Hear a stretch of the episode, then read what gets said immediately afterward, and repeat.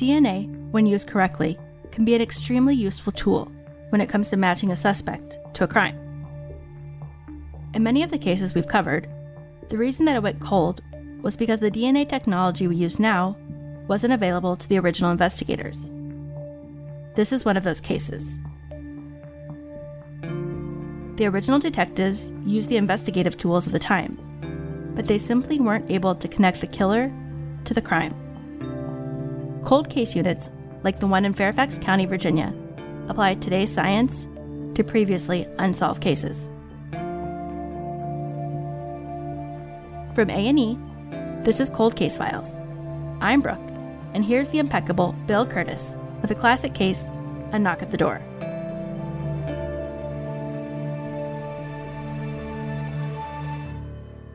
This is the cold case homicide office. It's part of the homicide squad uh, in Fairfax County Police, and this is the uh, where we store a number of the cases that were. Steve Malefsky and Bob Murphy are cold case detectives for Fairfax County, Virginia. these photographs only represent a small number, and we were tacked to the wall of their squad room the faces of some of their victims. It's sort of a matter of respect to these people that uh, they're here, and it's our responsibility to find answers to their deaths. Any homicide detective will tell you they have their their cases that are really at the top of their list of what they would like to solve. One of those for me is this one. It's a double homicide of a, a couple here in Vienna, Virginia, back in uh, 1997, and this case is still open. This little boy here was found dead uh, naked and dead in a in a stream in Fairfax County in 1972, I believe it was. We have no idea who he is. Just a little boy. He's maybe four to six years old. In the winter of 2004, Murphy and Malevsky pull out the picture of another victim. Her name is Mona Lisa Abney, and she was murdered in 1978.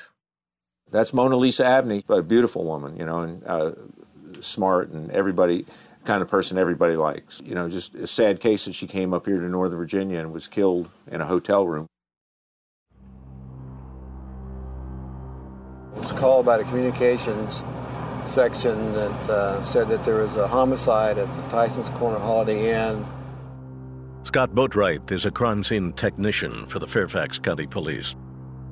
On January 28th, he's called out to a murder. Apparently, uh, a maid came in to clean the room uh, in the morning, and uh, when she entered the room, she found the victim.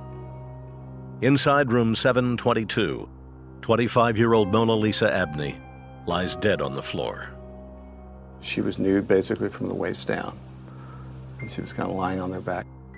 Automatically, you would think she had been raped. The room appears to be ransacked, and Mona's cash, jewelry, and credit cards are missing. Main thing you're looking for is fingerprints, because back then that was our DNA was fingerprints. So the big emphasis, hair, fingerprints, blood. Boatwright dusts for prints, bags the evidence, and photographs the scene. Then it hits him. The ransacking is staged. Chair was turned over. The lamps were just turned over, but not really damaged in any way. Maybe someone did this just to make it appear that there was a tremendous struggle. You know, you've killed this woman, and yet you don't want to break the lamp. A medical examiner establishes the victim was raped and strangled. Semen is collected, as well as an unknown Caucasian hair. Meanwhile, investigator Ron Yeager arrives at the Holiday Inn and begins to work the building, room by room, person by person. Well, everybody's a suspect, from management right on down through the employees, uh, guests, so on and so forth. We went through the entire roster of people that were there. One of the people investigators talked to, a hotel maid, who claims she let a man into Mona's hotel room an hour after she checked in. She said she let him into Mona's room because he said he didn't have his key and he didn't want to wake her. Basically, what she explained was a white male, about six foot or more, very stocky build, like a football player. An artist works with the maid to develop a sketch of the man. Meanwhile, the phone in Mona's hotel room rings. At the other end of the line, a man named Wilbert Abney. He mentioned who he was. He said he'd been trying to reach his wife and couldn't. And I said, Mr. Abney, I said, I can't tell you anything about it right now, but your wife is deceased. He wasn't emotional. It wasn't emotional or anything like that. Abney drives two hours to Fairfax County, IDs his wife's body, and gives a statement. His cold demeanor is startling to investigators, as well as to friends and family. It was a Sunday evening, early Sunday evening, um, that we got the call from him. Patricia Parker is Mona's friend. And uh, it was Wilbert. And I said, What's going on? What's wrong? He said, Mona's dead.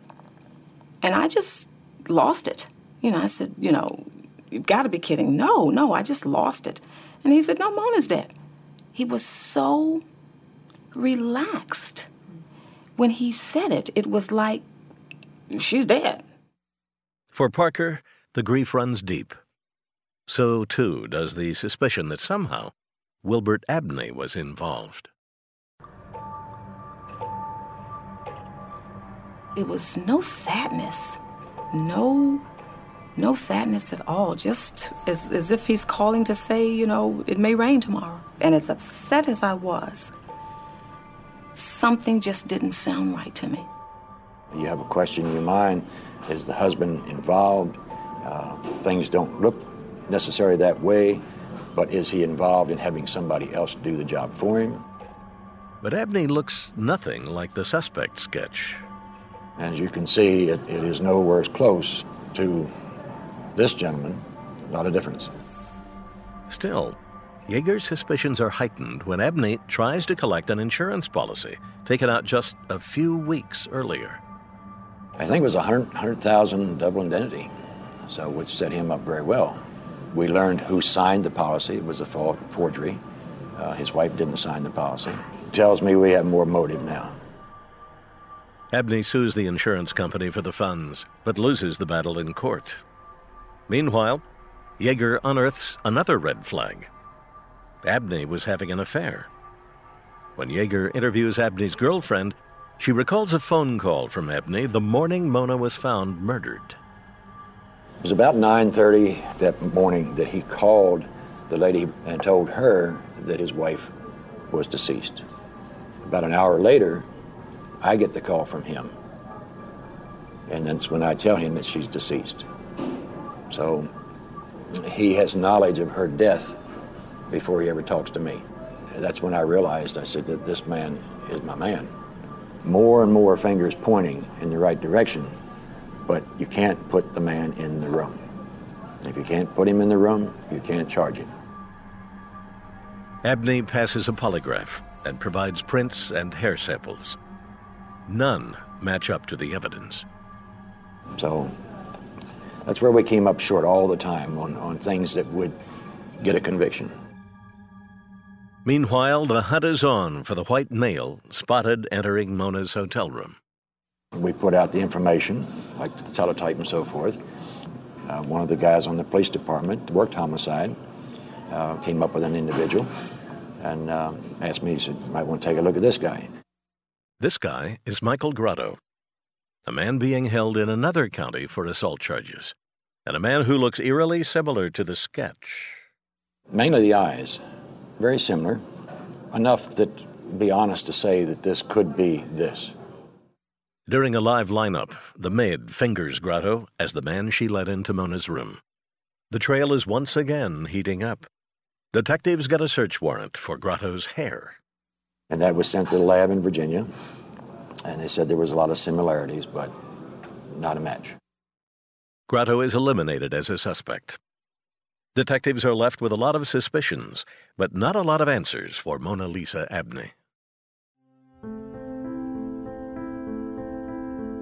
A lot was taken other than just a life, you know, um, her future, future that would have been probably a big asset to the family. I'm sure they're very proud of her. It's a shame. This lady would be a benefit to society. Very, very frustrating. Very frustrating. I just felt that uh, she was done a great injustice. Mona Lisa Abney's murder is boxed up and shipped to the cold files, where it will stay for more than two decades. Until two cold case detectives pick up the case and catch a break. I think we've got something to work with here forensically. They were perfectly preserved, they were dried. So the evidence from 1978 was still on those swabs. The evidence we needed was still on those swabs.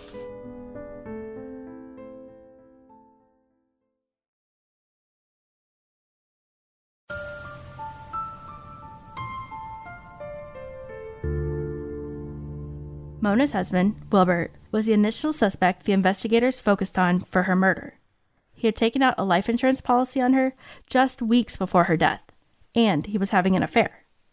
The thing was, he passed a polygraph, and his fingerprints and hair samples didn't seem to match the ones at the scene. That was the science of the time, and the investigators had to let him go and look for a different suspect. This is the uh, police property room where we keep uh, cold case evidence. There's rapes and, and murders and uh, some other crimes here. In an old jail in Fairfax County, the ghosts come calling. Murder unsolved and sometimes forgotten. Items of evidence that speak of lives largely unlived. We've got somewhere in the neighborhood of 75 open cases, and they go back, you know, back to the late 60s. This uh, bicycle here belonged to a little girl. Um, I think she was about 10 years old. Right. This little girl's body was found, I think, under a bush, and she had uh, died of suffocation. And her bicycle had been found several days earlier, and um, it's, it's just extremely sad. Every time I see that, that bicycle, you know, I, I think of her. A lot of these boxes we've touched, you know, like, like this case right here, all these boxes represent uh, a family that was killed in 1999. There was a triple murder in 1999 of an entire family, a husband, a wife, and their 16-year-old son. For every one of these boxes, you know, there's, there's a human tragedy. There's a story here to be told, you know, with all these boxes. You know, and that's our job. That's what we do. This, this is, if we can resolve these and, hopefully one day move these boxes out of here, you know, that ultimately that's our goal. In January of 2004, Murphy and Malevsky pull out a box from 1978 with the name Mona Lisa Abney scrawled on the side. Right. She was a uh, young woman in her mid 20s, came up to Washington, D.C. area to do some shopping at the uh, Tyson's Corner Mall, and she was found strangled to death in her room by a maid. Detectives dig through the evidence, looking for a lead. There's some documents, it looks like, that they collected in the room. That probably documents that were in Mona Lisa's handbag or, or found on the bed. Oh, here's your, here's your hair slides. When detectives pull out a rape kit, they know they're in luck. I think we've got something to work with here forensically. They were perfectly preserved, they were dried, so the evidence from 1978 was still on those swabs. The evidence we needed was still on those swabs. This is the main examination room that we have here in the, our forensic laboratory. The swabs are sent to Mary Green at the State Crime Lab. Yeah, there was no mold. There was no indication that there was, you know, degradation visually on the sample. Um, so it seemed hopeful. Green detects a presence of semen and is able to extract a DNA profile. Cold case detectives have their first break. Now they need a suspect to match up with their profile. Every police department has these police reports, but they don't tell you the, the heart and soul of the case is you have to go back sometimes to the, the detective's original notes and you go back to his, you know, their notebook that they took the day the case occurred. And you get some of their thoughts and what they were where they were headed with this case. Yeah, this is one of the cases, like many, when we got it, it kind of had a built in suspect, a white guy. That guy, Michael Grotto. He fit the description. He was known to hang out at the Holiday Inn, and he was eventually identified by a witness as being there in the hotel that night. So we thought this, this guy's perfect. And he had a long history. He had a long criminal history of you know, forcible rapes and crimes like that. Grotto goes to the top of the detective suspect list. There is, however, a problem. We found out he had committed suicide, you know, several years back. So we were able to go back and we found some of the original hairs that the original detectives pulled from Grotto. So we resubmitted the hairs and they still had root follicles, so they were able to do nuclear DNA on that hair. Hoping for a DNA match and a quick resolution to the case, cold case detectives send out the hairs to the crime lab. The results come back as a shock. Yeah, I called Detective Molesky and told him that he was eliminated. I think they were surprised. yeah. We thought it would be Grotto. Obviously, it wasn't. As for the white man seen entering Mona's room, cold case detectives suspect the maid was simply mistaken. Oh, no, I don't think there was ever a white man let into Mona's room. I think she let a man into another room. It's back to the drawing board for cold case detectives. Took a turn. Yeah, then it became a wide open investigation. You know, and that led us eventually to Abney. Abney is Wilbert Abney, Mona's husband and former murder suspect. And it's clear that he had at least one girlfriend and may have been cultivating a second um, during the time that he was still married to uh, Mona Lisa Abney. He had just bought a new insurance policy on his wife. Cold case detectives decide they want a word with Abney and perhaps a swab of his DNA. He's in uh, Pennsylvania, a, a, small town outside of Philadelphia. He lived with his mother, who was an elderly uh, woman, and he lived with his new wife.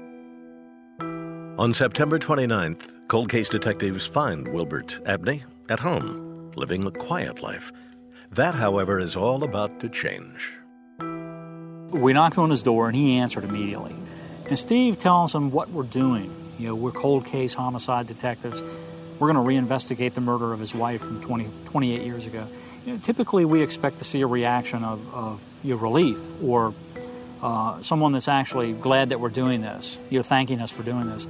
And we got exactly the opposite, you know, from Abney. His reaction was, well, why would you do that? Why would you go back and work on a murder from 28 years ago? You know, some bells and whistles started going off in our heads. What an inappropriate reaction for somebody, you know, who, who's reinvestigating your wife's murder. In 1978, Abney told police he had never been inside the hotel where Mona was killed and had not had sex with his wife in three weeks. Cold case detectives asked for a sample of his DNA to confirm the story.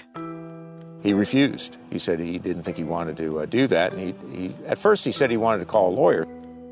Abney balks at providing the sample until the current Mrs. Abney pulls her husband aside.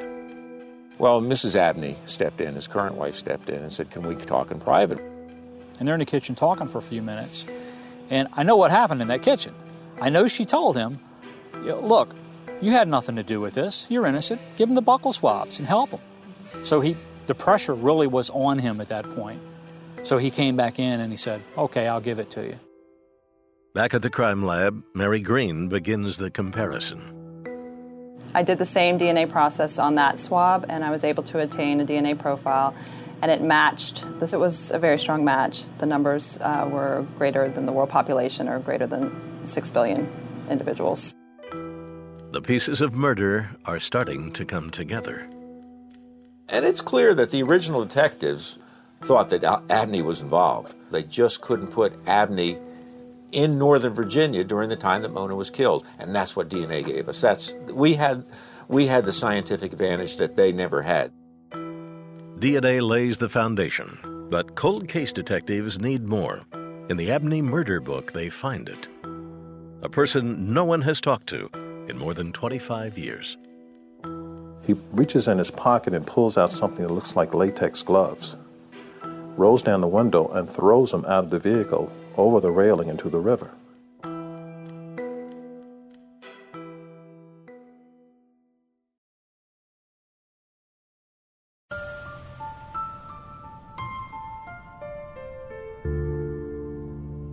I was shocked because I didn't think there was any such thing as cold cases.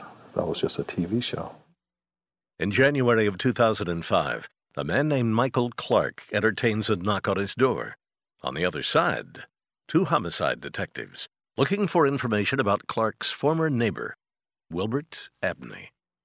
So we walk up to the door and knock on the door, and sure enough, he opens the door and he says, I'm Michael Clark. And he said something to the effect, Where have you guys been? I've been waiting to talk to law enforcement for 20 some years now. You think, man, you can't beat this. Murphy and Malevsky are working the 1978 murder of Mona Lisa Abney. DNA has linked her husband Wilbert Abney to the crime scene. Phone rang early one Saturday morning. It was Abney. And he, he said to me, uh, They have found Mona dead. Will you go with me to identify the body? Well, he picks me up uh, in this little white Corvette and he asked me to drive. And I agreed to do that. And before uh, we got a mile from my home, I had a very uncomfortable feeling. But what I remember distinctly was his spending the life insurance proceeds from his wife's death. I remember specifically his talking about buying 12 custom tailored suits, and about buying a new Rolls Royce and a big house. Abney is saying, I'm going to be a rich man. I've got all these life insurance policies. I'm going to be rich.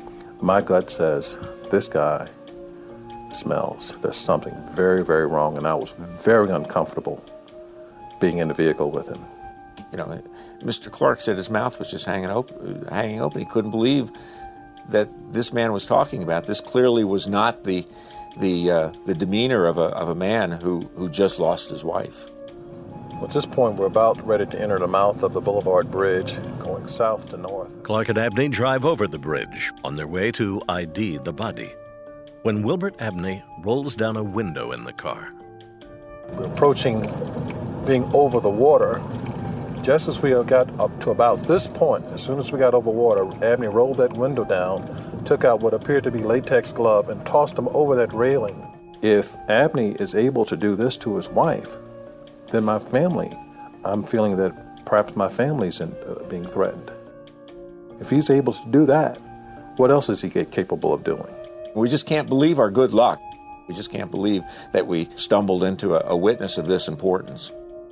More than two months after taking Clark's statement, cold case detectives walk into Wilbert Abney's house and begin to ask some hard questions. So we go back and, and we sit in the living room, and Steve tells him, We got the DNA results. And he just looked at us, and Steve said, It's your DNA. He started lying. He started telling us some things that we knew were not true.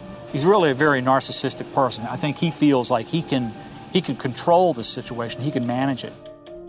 Abney denies killing his wife, but offers no explanation for the DNA match. Then he agrees to a polygraph. So from there, we went over to the local district attorney's office and he took the polygraph and failed it miserably. Cold case detectives return to Virginia and contemplate a possible murder charge against Abney. Before they get too far, however, the phone rings. Homicide Detective Murphy. Yes, Detective Murphy. This is Will Abney. Wilbert, how you doing this morning? Two days after failing his polygraph, Wilbert Abney calls police. What would be the most time I'd be looking at, in your estimate? Well, you know, the, the most time, the absolute most time you could do is life in prison. Basically, he's saying, you know, look, I'm not saying I did this, but if I did, what would I be charged with and how much time would I get? So it became you know, kind of a cat and mouse thing with him, a negotiation, if you will. Was this an accident? It could have been. I'm trying to understand. During five separate phone calls, Abney fishes for information. What would be the range on manslaughter? I think one to ten. Manslaughter. Say if they gave me ten years, I'd have to do two and a half under 1978 guidelines, I think it's something like that, yes. This to me, this is a person that did this crime and he's looking for a way to negotiate a resolution to it in his best interest. He's trying to manage you know, this whole situation. And it really goes to his arrogance that he thinks he can manage this situation. Where would I do my time? Well, somewhere in Virginia but there are a number of facilities in Virginia. I mean, there's uh, minimum security facilities. That, uh, I don't. I wouldn't get minimum security. After a month of back and forth, Abney tells detectives he's ready to tell his story. What really happened that night at the Holiday Inn. He said, I went there, I went to the hotel that night. So now, now we're getting a totally different story that we haven't heard before. I went into the room, We engaged in consensual intercourse, and I choked her with my belt, which we did on occasion, that she asked me to do. According to Abney, Mona liked rough sex and asked to be choked. This time, however, she accidentally died. There's the mark of the belt buckle on her neck. I mean, that's how that's how much force was used, was that there was a belt buckle mark left on her neck. So, so clearly, this wasn't an accident. We had finally backed him into a corner where he realized he couldn't maneuver anymore, and he had to come up with some kind of an explanation. This is the only thing he could come up with. Okay, I was there. Okay, it is my DNA because we had consensual intercourse. And yes, I did cause my wife's death, but it was an accident. When detectives start asking questions, Abney realizes he hasn't covered all his bases. What about the fact that her credit cards were missing, her ring was missing, her keys were missing, her cash was missing, you know, things like that? What did he do with those things? And he'd forgotten about those. And he just had that deer in the headlights look like, oh, I didn't cover that one. He, he was in the hot seat at that point, and uh, yeah, we had him. We had him. 56 year old Wilbert Abney Jr., seen here last year, will take the witness stand tomorrow in his first degree murder trial. Wilbert Abney never gets the deal he angled so hard for. Instead, he is indicted for murder and faces a potential life stretch in prison. He planned to kill his wife. He did it for the insurance money, and he did it because he had a girlfriend. Katie Swart prosecutes the case against Wilbert Abney. In this case, you had the DNA that finally put this defendant, Mr. Abney, in the hotel room uh, back in 1978. Because up to that point, he had denied being there, having sex with her. He lied through his teeth back in 1978 that he hadn't been there, that he hadn't had sex with her. Uh, and so he lied back then. Why do you lie? Because you're covering something up. At trial, Abney sticks to his story. Mona's death was an accident. He came up with the story of the erotic sex where they were having this kinky sort of sex and it was an accidental strangulation. The fact that in her back of the neck, you could see the belt buckle and it was like, that's not giving anybody pleasure to, ha- to leave such an impression. The jury doesn't buy Abney's story. Unfortunately for Mr. Abney, he had told different stories, you know, at various points in this case, and that I think his credibility just didn't weigh much with the jury. After four days of trial, he is found guilty and sentenced to 28 years in prison.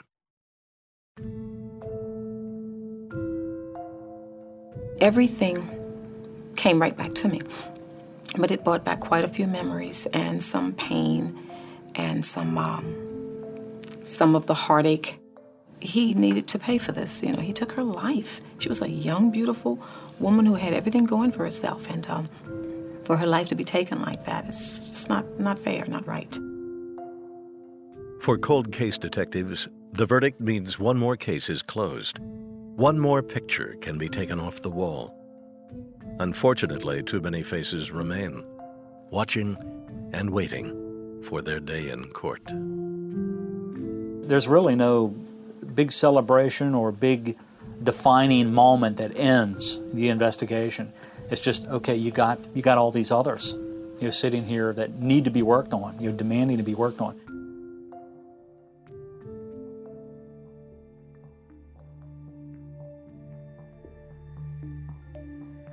Wilbert Abney filed an appeal in 2008. It was denied, and he was additionally denied parole. His release date is scheduled for August 24, 2023. He'll be 73 years old.